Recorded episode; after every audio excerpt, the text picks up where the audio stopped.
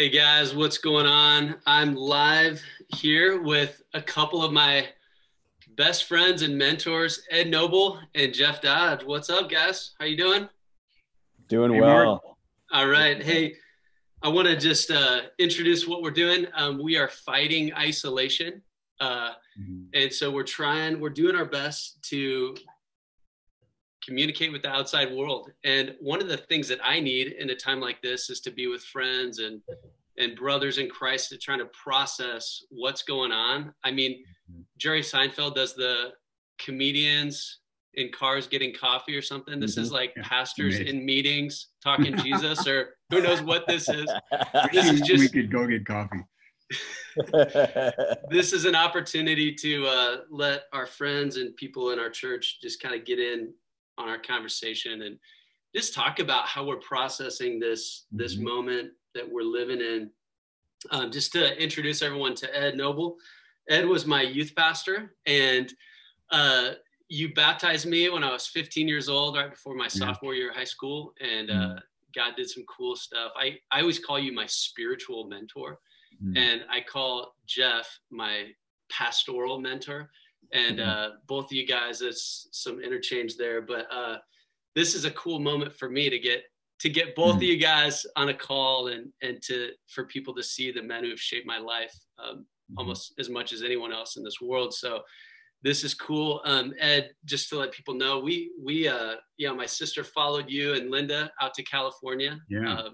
When you went out there, Ed's a teaching pastor or lead pastor, teaching pastor, I don't know what. Sure. Ed, Journey Community Church out there in San Diego, and my sister followed you guys out there, and so we've stayed connected over the years. And so, yeah, this is cool. I just want to start by asking you guys, how are you doing? Ed, we'll start with you. How are you doing, man? Probably like a lot of you guys, I'm a little stressed out. You know, I had somebody texting me talking about this forced Sabbath or this forced sabbatical that we're all on. And I'm waiting for that to start for us. I don't know about you guys, but it seems like right now, at least on my staff team, we're working harder than ever.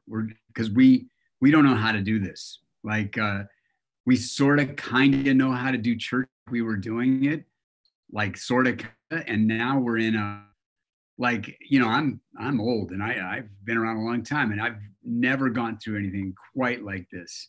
So yeah, it's crazy. And we have all the, you know, just like you guys, we were on 4 platforms this weekend for our live services. And of course at 9:00 on Sunday for our first one, our main platform, you know, just puked all over itself. And we're like, you know, my phone's blowing up. How come it's not working? And so, yeah, we're a little stressed, but yeah, it's weird. I don't know if you guys feel this. I'm feeling a lot of adrenaline. Like it just feels like that fight or flight thing is not very far from my consciousness. So wow.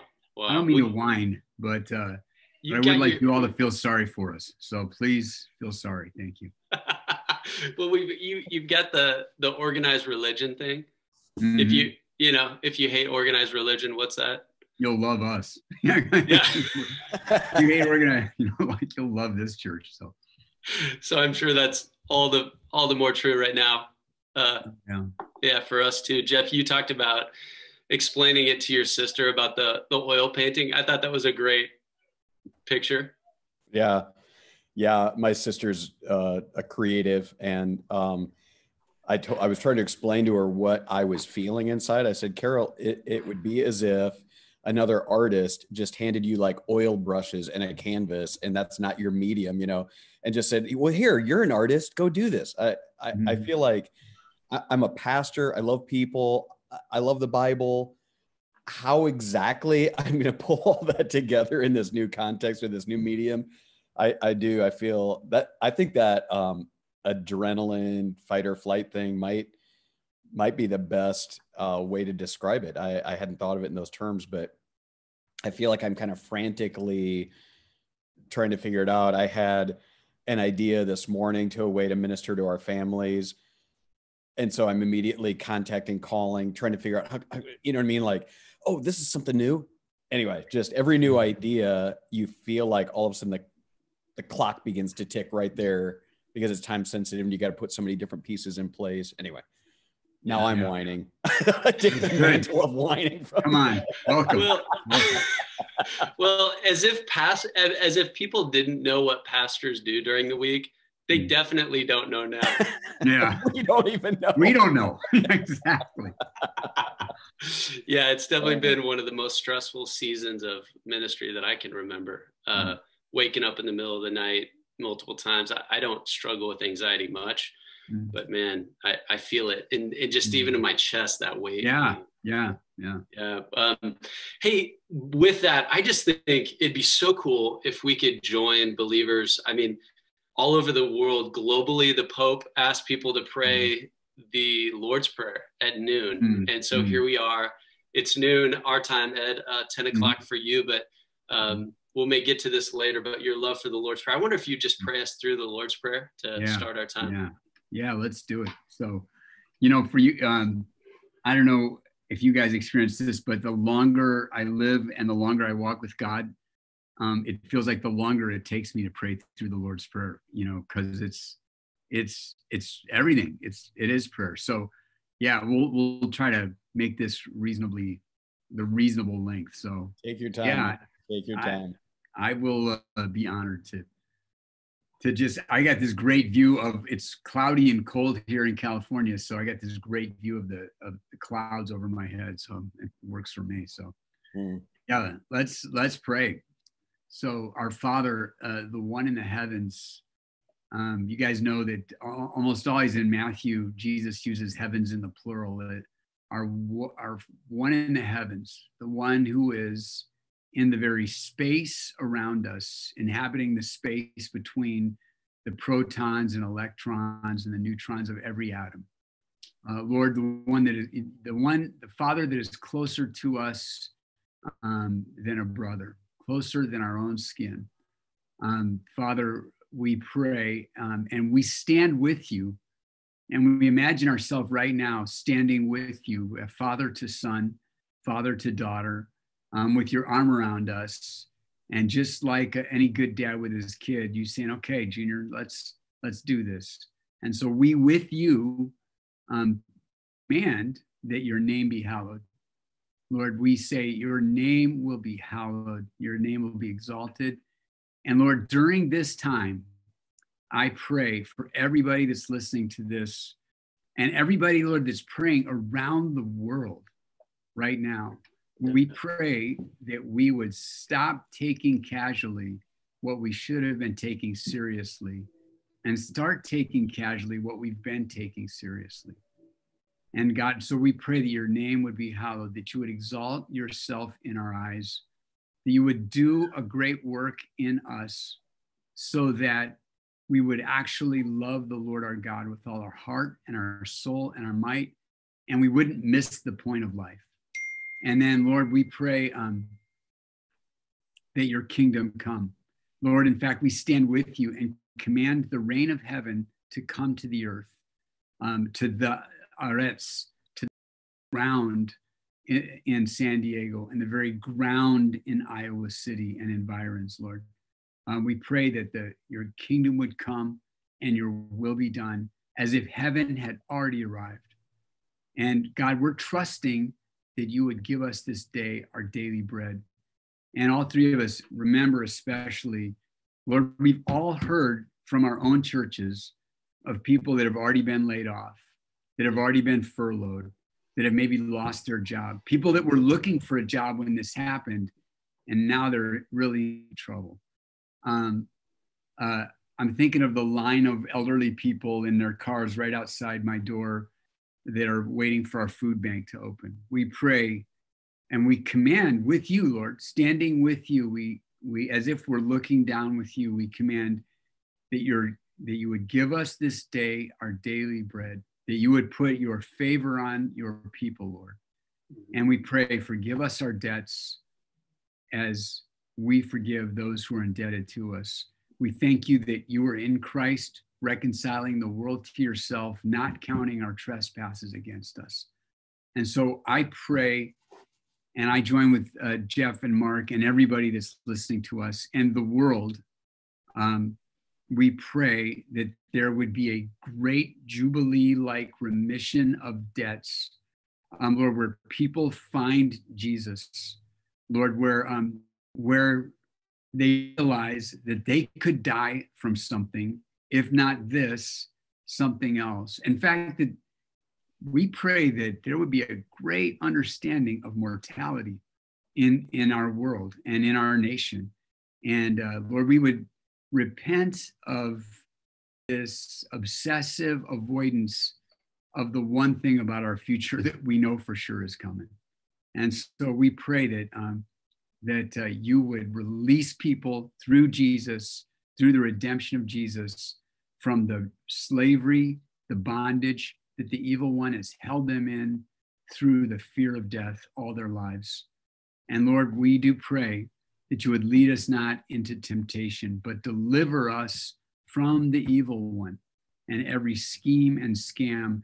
And we together with you, Lord Jesus, bring your name. We invoke your full authority and your completed work in coming against every attempt of the evil one to oppress and afflict and trick and trap and tempt your people, that you would deliver us from his every scheme. And we pray, especially at this moment, for our children and our grandchildren, that the wisdom of this world and the lies of the devil would be as foolishness in their ears. And Lord, that you would use your great authority to deliver us from his every scheme. And we say, for thine is the kingdom and the power and the glory forever. Amen. Amen. Hey, sorry for the length of that. No, that was good. I was actually taking notes the whole time. Thank you for that. Amen. Amen. Yeah, you know, it's this might be a little interpastoral talk here, but I was just we were just teaching on through the Lord's Prayer of I don't know, 2 months ago. I've always thought tried to figure out why are all the requests in that prayer in the imperative? They're all aorist or present imperatives, mostly aorist imperatives. And for those of you that are non-pastors and didn't want to learn Greek, no, I'm just kidding. But imperative is like a mood. It's one of the ways that that verbs become commands, as it were. And so, and I finally, I just felt like God gave me this, as I wrestled with this kind of stick figure picture of God with his like arm around us. And we're together looking down and insisting with God that his name is hallowed, and insisting with God that his will is done, and insisting with God that bread is given to the poor and to the needy, and insisting that sins are forgiven. You know, these are all things that are, I mean, and how glorious is it that Jesus told us to pray, forgive us our debts, which means we know for sure it's God's will to forgive us. I mean, to me, that right there is like, yeah! You know, so. You know, so. Wow. I love it that God speaks to you in stick figures. I know. Well, you gotta dumb it down. You know what I mean? So. Jeff said that's my medium. Right. That's awesome. And what? Hey, real quick, Mark. I was just gonna say for everybody listening in, that right there is an example of the role that Ed has in my life, and I feel like kind of channeling through Mark often, but any kind of one-on-one encounter I can't have with Ed, man. God's just given you a spiritual gift of discernment, I think, of wisdom to be able to see what's there, but maybe is unseen by many of us, unless that gift of discernment is really powerful used. So I'm grateful, man. I feel like I'm really leaning in already, and yeah, I'm definitely in the audience on this one. So keep, because of your influence, Ed, I begin and end every day with the Lord's Prayer. Mm-hmm. And I guess I just want to ask you, a lot of people have kind of an aversion to it. Maybe they've quoted it growing up and it's become meaningless words. Why is that such a meaningful prayer to you? Why do you think it's, why do you think it's so important that Christians do pray the Lord's Prayer? Well, there's Jeff might remember the name of the guy at the seminary he went to that wrote a book that came out about 10 years ago on the Didache, you know. Yep. He's a guy at Masters. I can't remember his name. Yep. But, But, you know, there's this, this isn't why, but there's a document that you guys are familiar with called the, depending on Didache or the Didache, which means like the teaching. And it's super old. It's like late first century. Like it was written, like, I mean, the ink wasn't even dry on the Bible. Now, you know, that's more complicated than that. But the ink wasn't even dry before the Didache was already circulated. And it was kind of this thing of, we got all these people flooding into our churches because the Jesus movement was going crazy. These people are from absolute zero knowledge, because they no longer have a Jewish background, and no longer know the stories of the Bible. So they wrote up this thing called the teaching, which was a kind of an outline for new members class. And it can be read in, what would you say, Jeff, like 7 minutes maybe? Yeah. I mean, it's really short. Yeah. And it just says, do this, do this, do this. It's like, it's very much like a tract, you know, and it's not philosophical or especially theological, but it says, but one of the things it says, learn the Lord's Prayer and pray it 3 times a day. Because these guys are used to, these are ex-worshipers of Zeus and Apollo and Artemis and all these false gods and all these mystery religions. And so when I first came across that, I thought, wow, well, that's pretty early. And then, you just, for whatever reason, I know this isn't common, but my favorite one of the Gospels, like the one that I seem to always gravitate to, is Matthew. And Jesus, and eventually it hit me after like the 93rd reading of it or whatever, where Jesus says, "And when you pray, say this."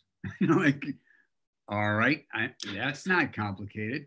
Say this, And then there's this thing where the more I thought about it, I thought, like we in our kind of churches prize, we seem to value extemporaneous prayers. I'm just going to pray as the Spirit leads, But it's funny how many of those extemporaneous prayers tend to sound the same every time we pray them, So, and you notice this, like in church services, like, so why not just admit, man, maybe if there's footsteps we can walk in, an illustration you Iowa guys can understand, like if when you're walking in the snow, and you can follow someone else's footsteps, especially if they're bigger and heavier than you, maybe we'll get, I don't know. And it just seems the older I get, it's like, this is what I want in life. I want God's name. Like I pray over my kids, and I have my whole life or most of their lives, that God's name would be hallowed. That, in other words, they would value God. That it wouldn't be there wouldn't be obedience. It would be beyond obedience to, to where they actually love God, Yeah. So, and I want the kingdom of God to come. When I pray for a sick person, I want it to be like heaven. It already showed up, Wow. And there's safety there too, right? I mean, we can know, hey, there's no doubt I'm praying God's will here. I am praying in sync with God on this one. So to me, I also love it. I also love it that your time in Omaha in the Midwest is still a factor in your illustrations, the snow. You know it, man. I did my time. I did 8 winners, man. It's like 8 real winners. Oh, my word. Hey, one of the things I've been processing is, as a pastor, how do I think about this moment? I mean, how many global pandemics do you get in your lifetime to pastor people through? And I'm trying to think of how do you keep your prophetic voice without being just, it's kind of weird going prophetic on online services when you're talking to your computer screen, and because you want your tone to match the moment, where it's not like, you know, you're throwing down John the Baptist, repent and, you know, or perish or whatever, but you want to communicate the mercy of God in the midst of this and the love of God. So communicating with truth and grace, what's that look like? And I was kind of reflecting, maybe you guys can help me think through this, like in Luke, where he's talking about the Tower of Siloam, remember that? And the Tower of Siloam falls on all these people, and Jesus says, you know, do you think they were worse sinners than you? And then he calls them to repentance. Mm-hmm. And I feel like this is a time of national tragedy where Jesus is calling us to repent. And I love how you prayed it. You said something like, stop taking casually what we should have been taking seriously. And I think this idea of repentance, what should our tone be in this moment? And what does it mean to call someone to repentance? I mean, Ed, that's something you've talked about as kind of one of your life missions, is to rehabilitate the word repentance. And so I guess from you guys, what does it mean to call people to repentance, and what is the tone that you're doing it with? Does that make sense? Yeah. Ed, you need to take more time than me. Okay. But I can't believe you asked that question, Mark, because it wasn't, I don't know, 30, 40 minutes ago that I saw that there's a prominent, I say prominent, I'd never heard of him, but a loud voice in evangelicalism that was talking to our federal government, saying things about this pandemic being associated with certain people groups that evangelicals typically target, and that this is God's judgment on the Western world, blah, blah, blah, all that. Swept China in there, everybody's, you know. And the reason that it grieved me is not because I'm opposed to God bringing judgment down on his creation. It was more that my sense right now is that what the scripture says, it's time for judgment to begin, but let it begin within the house of God. If there's anybody that should be pointing fingers, it should be all of us pointing fingers into the mirror, like as churches, as evangelicals, as pastors, right? And so to reinforce this idea to my neighbors that evangelicals just take every opportunity to rain down fire and judgment at everybody else, point, was such a grief to me. I'm like, no, I felt like I just wanted to silence, you know, that voice, because I'm feeling the weight of saying, no, me personally, Mark, you and me, and then Veritas Church, what do we need to repent of? What is God trying to do? I never want to be the same because of this. And I mean, for the better, you know? So anyway, sorry, I went on that, but that was just so recent that happened, and I was just stunned. And anyway, sorry, Ed, you go though. And I love that. I was just, we have an initiative. I don't know if it's got out there yet. We're asking everybody in our churches to pray 15 minutes a day for these 15 days, you know, where we're trying to flatten the curve. And it's a multi-church thing. It's really cool. And as I was praying my 15 minutes last night, I felt like God brought that verse to my head. You know, the judgment is going to should begin and should be welcomed to be with the household of God, right? And but you know, I was thinking, you know, I've probably we all scrapped whatever message we had planned these last 2 weeks and tried to just go, what's the word, God? What where are we going here? And that's the word that came to me. And it was a lot about us, like about me, about Journey, about our church, and that, and I think that what if we began to see repentance as an invitation, as God saying, man, I value you so much, and I value life so much, and you're, as an Imago Dei being, you are of such value that, man, you need to, like in the Greek word is, this is super obvious. It's the metanoia or metanoeo. And it really obviously means to change your mind, your brain, right? And in English, it's just as obvious in English, repent, like the word to think in French, where the word repent or actually comes from Latin, but in French, I think it's pensa or penser. Like, you know, Pascal's famous book is called, in English, we'd say pensens, but it means, I think it's pronounced penser, and it means to think. And God is inviting us to rethink, like, how we're doing life. Like, really, is this really the life that you want to live? And now that our lives are put on pause, God is, I think that's the question of the day. God is saying, okay, now, and all three of us are reading that book by, what's that dude's name? Homer. Ruthless. Homer, yeah. Homer. Yeah, right there. And that's kind of that's his question. Is this really life you want to live? And that's not I don't think that's God yelling at us. I think that's God loving us. I think that's God saying, hey, you know, this thing is short, right? Is this really what you want to do with it? I mean, you really want to spend, you know, these four shutdown times binge watching 42 hours of Netflix. I mean, maybe, but maybe this is when you learn to, like, personally talk to your kids about God, you know, like you guys are probably doing like us, putting all kinds of resources for parents to do children's church and Sunday school, like home. Cause like us, those of you who are parents, and me, grandparent and ex-parent, well, I guess I'm not an ex-parent, but you know what I mean? I'm not in the game anymore.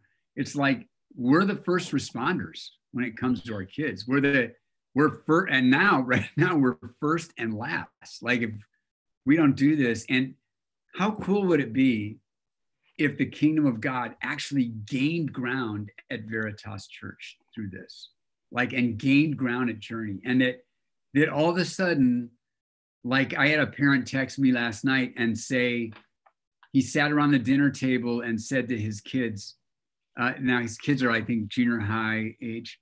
He said, what do you think God is saying to us through this coronavirus time, through this isolation time?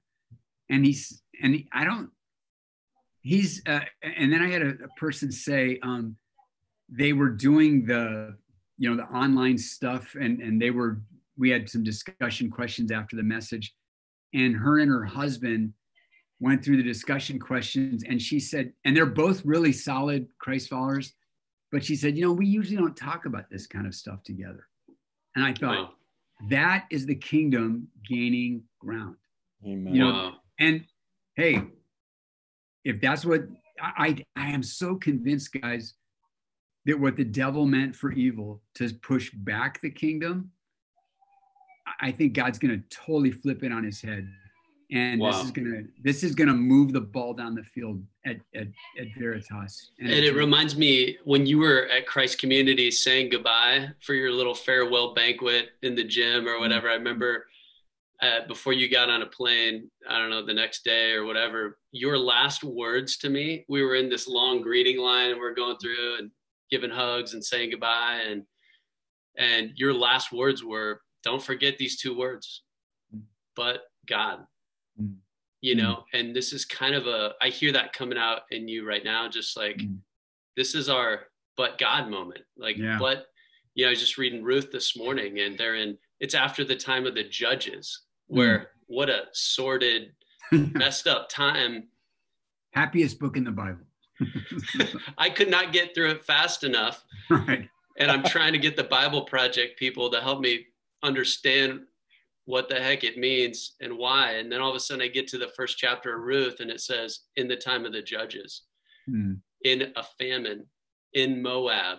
I mean, just think of how jam-packed all of those things are with despair and death, her husband and sons. And it's like, and it ends with this phrase, but the Lord gave her a child. That, you know what I mean? And it's like, but God, here comes, Jesus is coming, you know?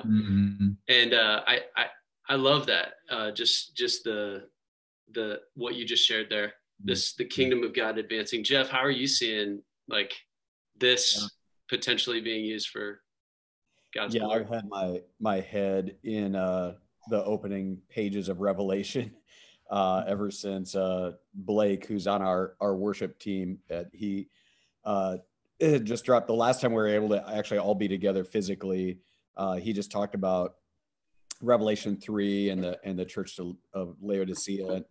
And that's just got me on this whole thing. And again, that's probably why I was heightened in my attention to that newsfeed thing I mentioned a bit ago, because you think of Revelation as this unfolding of God's judgment, the cataclysmic end, the final curtain call on the world.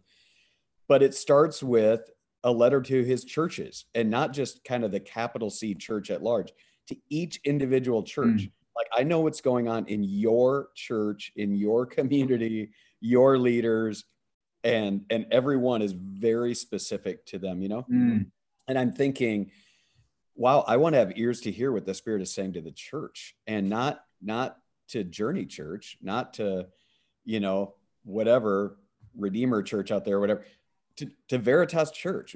Lord, what is your Spirit trying to say to this particular church at this particular time, to this particular leader? Because he's doing something magical, I think, in the Big C church globally right now. But my time to be concerned with what's going on necessarily with God's church in China, which I think is probably in a better place than our church right here. But I pray for that and give my brothers and sisters high fives around the world who are also on this journey. But for me, I feel like, wow, God, I think you're being very specific right now to what you want to do. I think it's to the angel Ed there at Journey, here's my letter to you.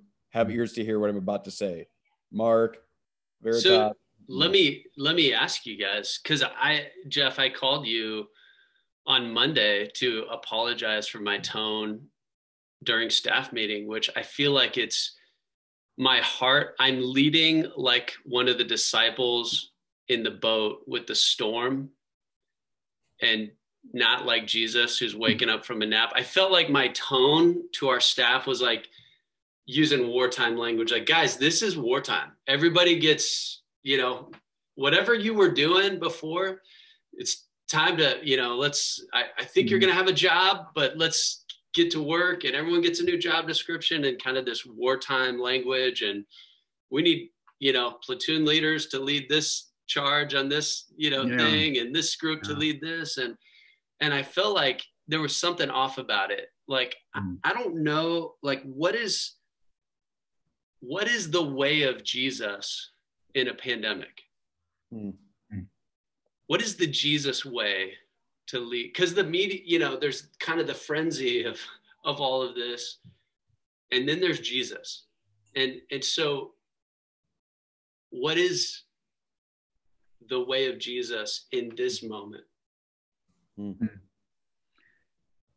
I'm only going to answer if I'm sure that none of my staff are watching this, because, you know, like, sometimes, you know, we have a Friday night service. And so I don't know if you guys, I mean, I know Iowa's a little different than California, and sadly we're considered a hot spot. We, on Monday, for example, they literally closed the beaches. You cannot go to the beach. There's this great thing on Instagram, if you follow you, it's a good follow, by the way, kind of, it's like, you guys heard of Kook Slams? you got to follow Kook Slams on Instagram. It's hilarious. But that's my spiritual advice for you. But you know, like on Thursday night, we had a plan, you know, and it feels like okay, here, it's this bad, and we are this restricted, and we can only have 250, and then we can't have this, and 6 feet apart, and then you make a plan, you know, to move forward. Okay, we can do this, and we're gonna do this and this, and then the very next day, it's like this, and you've had 2 or 3 things taken away from you, and going, all right, our new plan is this, and all right, everybody okay? All right, let's do this. And then the very next day, something else comes. And so, you know, having a Friday night service, that gives you, like, even if you have Saturday night, that's one less day. And so on Thursday night last week, the governor of California gets up and basically orders the entire state to shut in place, or shelter in place. So all of a sudden, you know, I have panicking staff that are like, we can't do anything, man. We're not even allowed to do church, or, you know, and so, you know, I did everything I could to figure things out. We actually got a word from the chief of police of San Diego that it was okay to meet. You know, consulted lawyers and all this stuff, just trying to figure this out. And then I noticed that there's, I don't know if you guys have seen this, or any of you people listening have seen this. There's actually, I think, a generational divide. Like there's a way that people that are my age, kind of their attitude towards this. And then all you millennials out there, there's a way that you're kind of rolling with this, at least here in California, where, you know, there's this thing of, like, you know, well, I'll just leave it like that. So my bias. Wait, no, you can't leave it like that. Okay, I'll leave it like that. Just let it rip, Ed. If I could just say this with all the humility of a boomer that, like, has screwed up the world as much as any generation ever. So, you know, maybe save Genghis Khan's generation, whatever they were called, generation 04 or whatever. But you know, there's this, it's like the perfect storm for some people to be able to feel like a morally good person without doing anything, just telling other people not to do stuff, you know? So anyways, I had lots on Friday. I had lots of, with people that are awesome team members, like some of my best people, but there were these long, tense phone conversations of, like, what does this look like? And thankfully it cleared up later. You know, the vice president got on Saturday on the news conference and encouraged people to do online services. And I don't know if you guys heard this, Mike Pence actually said, keep those tithes coming. Like, God bless Mike Pence. I actually know him secondhand, by the way. So there's a guy in our church that was in his daughter's wedding, like one of the groomsmen in Mike Pence's daughter's wedding. Said he's a great guy. But anyways, and to answer Mark's question, I think the main thing that pops into my head is that Jesus led through crises with utter confidence in God. Like, he just had this confidence that God's got this, like, and it was in his bones, you know, like in his emotional person and his, you know what I mean? That's the go to sleep in the boat guy, right? It's like, and I think really some of our, you know, General Patton-like reflexes, at least for me, that's about maybe that confidence in God isn't all the way into my being, you know? Like that Psalm 86 I prayed at the beginning, you know, that God needs to unite my heart to fear his name. There's parts of my heart that are rebel hearts that are still not confident that God is worthy of my trust. And I don't know, that's a hard question, Mark. Yeah. Jeff, what are your thoughts on that? Yeah. I mean, I think here's what's the challenge is that I feel like all three of us are trying to process for our own souls And then we turn around and we've got all these eyes looking at us, you know, for direction and help and a lifeline to be thrown out, you know, and we're trying to get our sea legs under us with this thing the whole time, you know what I mean? And so true. So I love, you know, even the nudge to go back to things like the Lord's Prayer. That's been my mantra as well to folks is go back to some of your dearest friends, go back to Psalm 23, go back to the Sermon on the Mount, go back to some of your dearest friends in the Bible, those passages that are just your go-tos and just really dwell there right now, you know, and let new layers, new levels of meaning by the Spirit kind of grace your heart. Now's not the time to, you know, set some new goal for reading all the minor prophets that you've never read before, you know.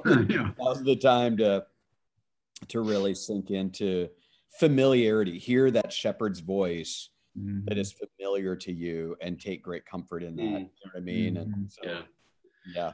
What are some, Ed and Jeff, what are some specific precious promises? You know, through these, he's given us his very great and precious promises so that through them we can escape the corruption of the world, you know?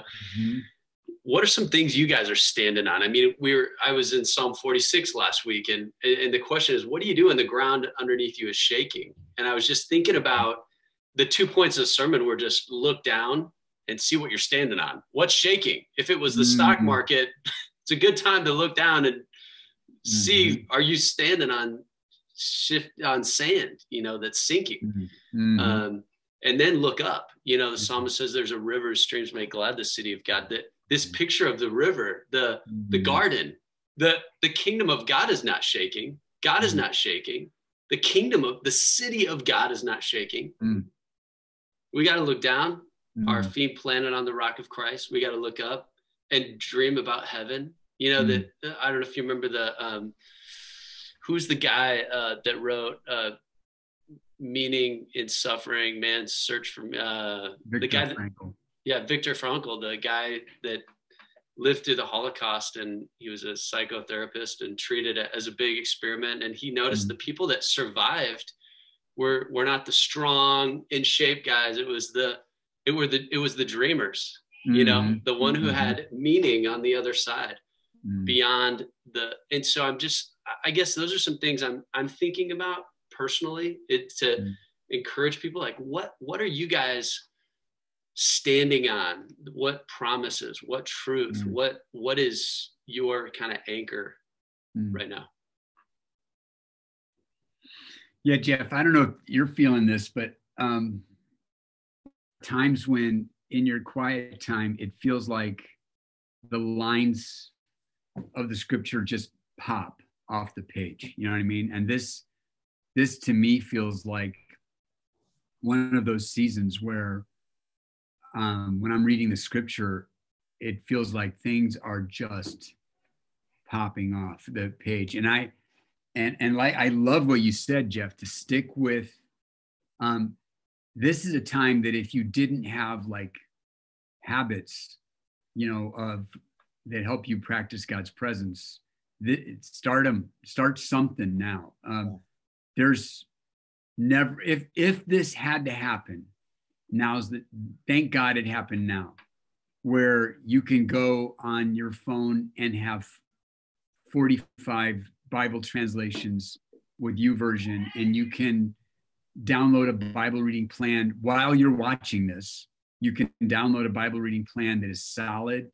It'll get you through the New Testament in 6 months or a year or whatever. And so, and there's a couple things that popped for me just, and they're like Jeff said, they're really basic things, but in my Bible reading plan, I just finished Matthew yesterday, and Jesus says, hey, while you guys are running around making disciples, well, I'm going to be with you always.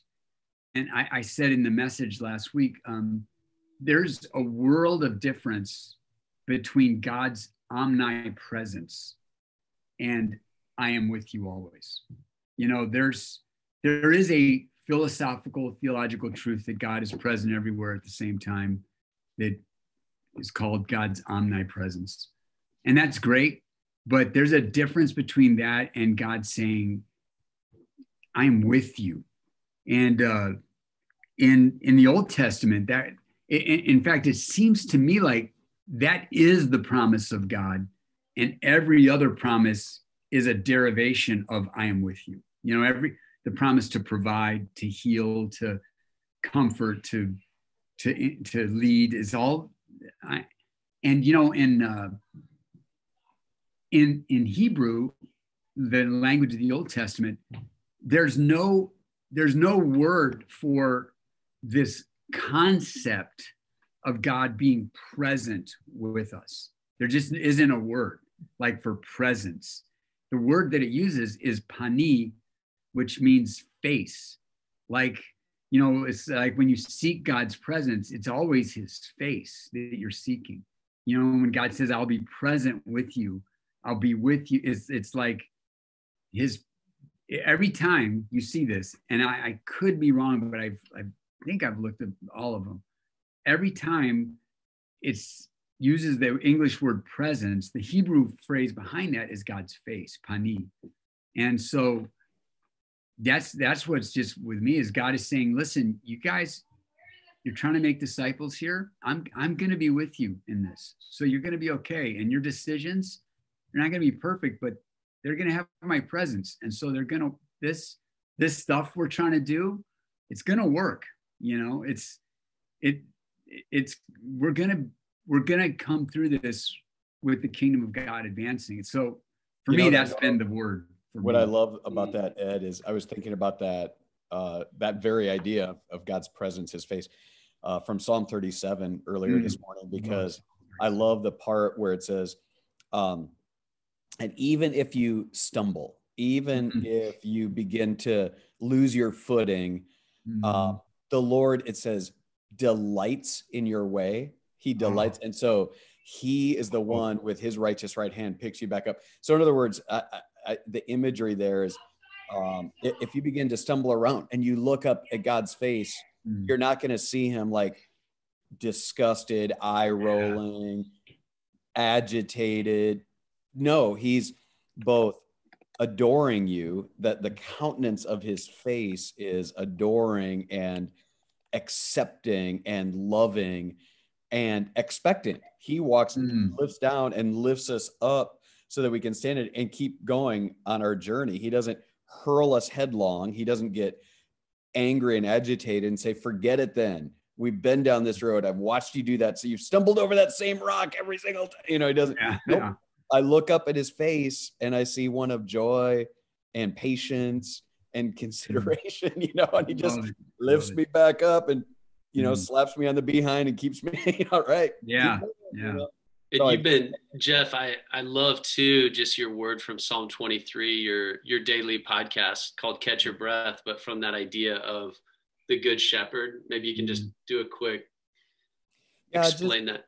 Yeah, just in Psalm 23, often there's the phrase in Psalm 23, he renews my life, but actually I think that puts it way too kind of futuristically, and the Hebrew is actually, he lets me catch my breath. He gives me breath. And so the idea is he's led us to this beautiful green pasture where there's still waters and it's just pleasant, you know, but there's in a couple verses, a valley he's going to lead us to. And so he's going to let us like hit pause and like catch our breath, because we're going to need that as he gently walks us from pleasantness into time of difficulty. And so I just think along the way in our journey, that's why we go to the word, is sometimes we need wisdom. Sometimes we need an answer for this or that, but often we just need to catch our breath. Often we just need to look up and see our Father beaming down on us with that countenance. And we just need to remember that he's with us always to the ends of the earth.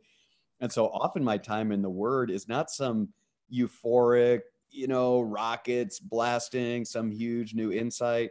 It's just this daily moment to like catch my breath and remember that he's shining down his countenance on me. And that's why I'm encouraging our folks, not just during this time, but like you're saying, Ed, if it isn't your daily time, make it your daily time now. just to hear his voice, just to be reminded of his beautiful presence with us, like you're talking about. Yeah. Hey, Jeff, can I just say, man, that encapsulates why God uses you. You know, like why God has used you over the years is because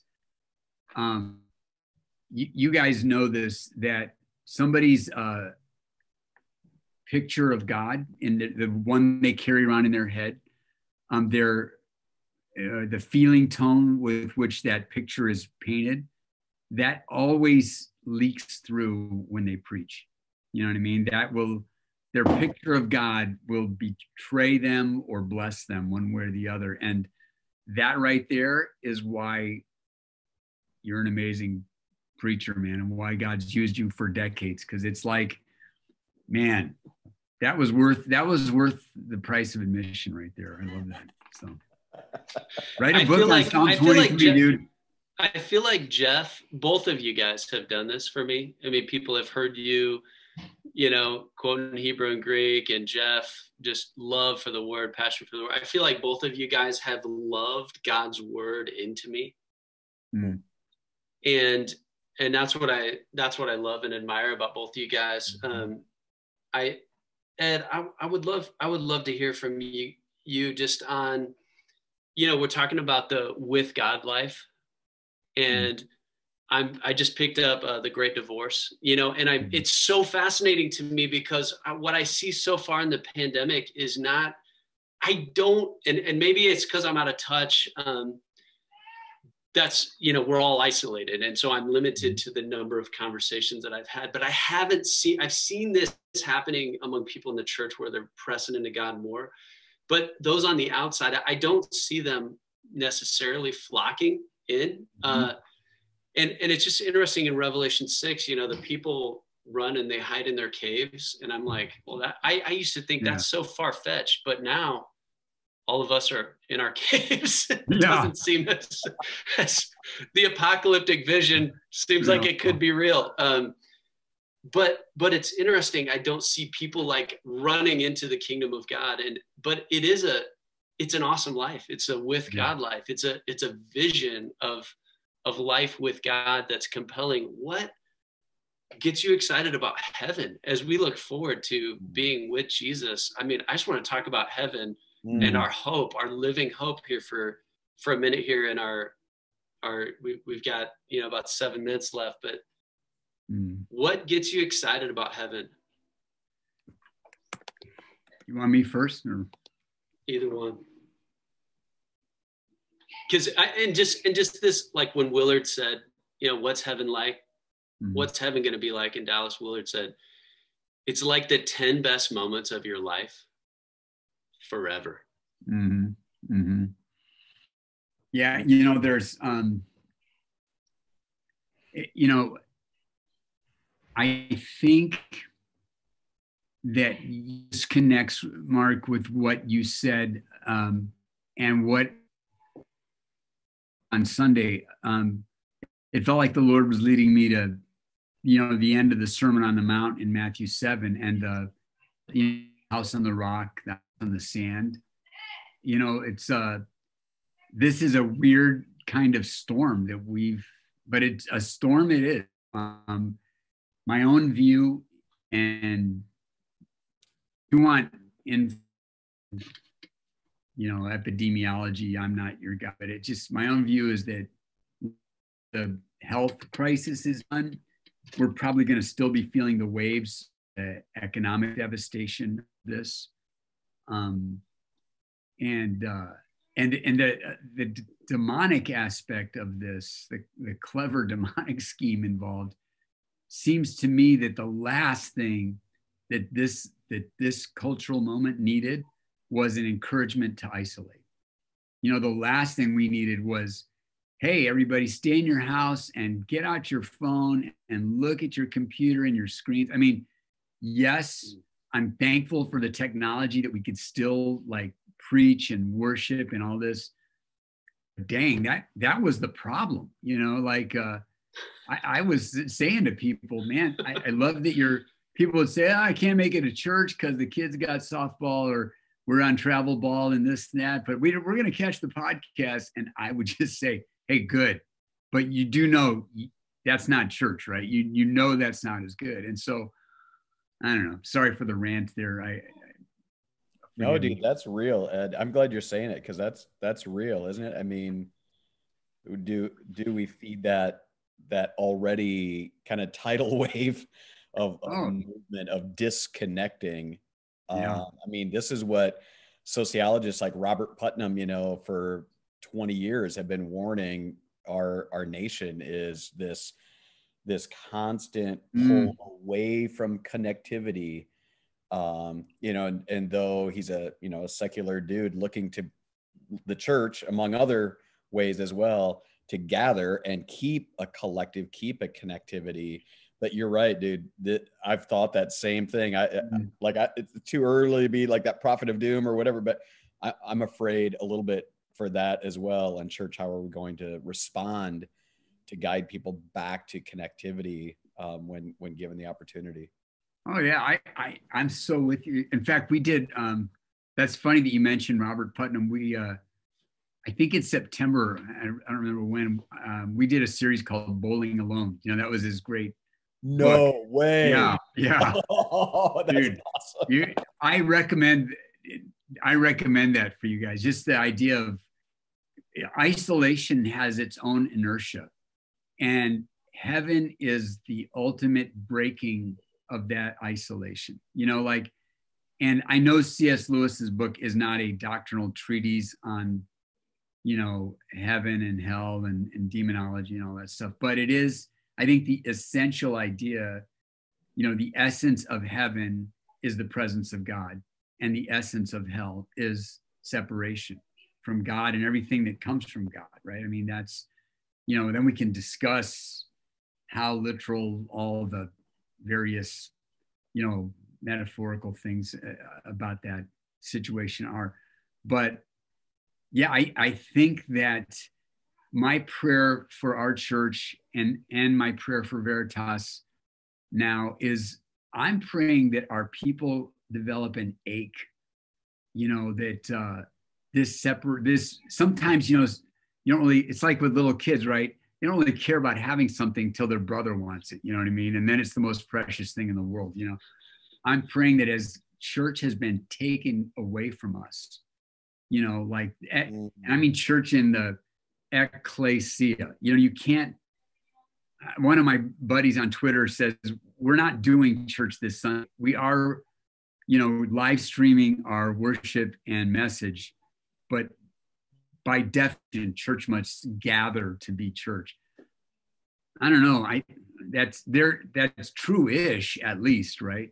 So I'm praying that, and that longing, that ache to be together, which I think our people actually feel that right now. I'm praying that spikes, because that really is an echo of heaven. Every worship service, every time we gather, and God is exalted and he's loved. And especially in our worship songs, how we're, proclaiming our love and proclaiming our loyal God and proclaiming his worth and, and just rejoicing in his redemption. It's like, dang, that's heaven. That's heaven, right? And so when people long for that, they're longing for heaven. And wow. And I think we're one step closer to actually making real life disciples of Jesus in this thing. Dude, I'm going to live on that hope right there, man. That's beautiful. That maybe by taking it away for a time, maybe that's actually going to have the opposite effect. Again, where Satan maybe meant it for evil, God's going to mean it for good. Mm-hmm. That we're going to, the minute we get the green light, the minute we get the go, we're going to, can't wait to get together, and something that maybe we've taken for granted is suddenly again very precious. Wow. Man, I'm gonna hang on that hope. That's where I'm gonna go. Yeah, thanks for that. I mean, the isolation is giving us kind of a glimpse of hell. It's like you've dude, I don't know, you've said this, like, this is, if you're a Christian, this is as close as you're ever gonna get to hell. Yeah. Wow. And if you're not a believer, you don't follow Jesus, this is as close as you're ever going to get to heaven. Yeah. And I think that word of just what isolation is doing, that we're all just like, this is not good. The with God life is what we long for. The with, you know.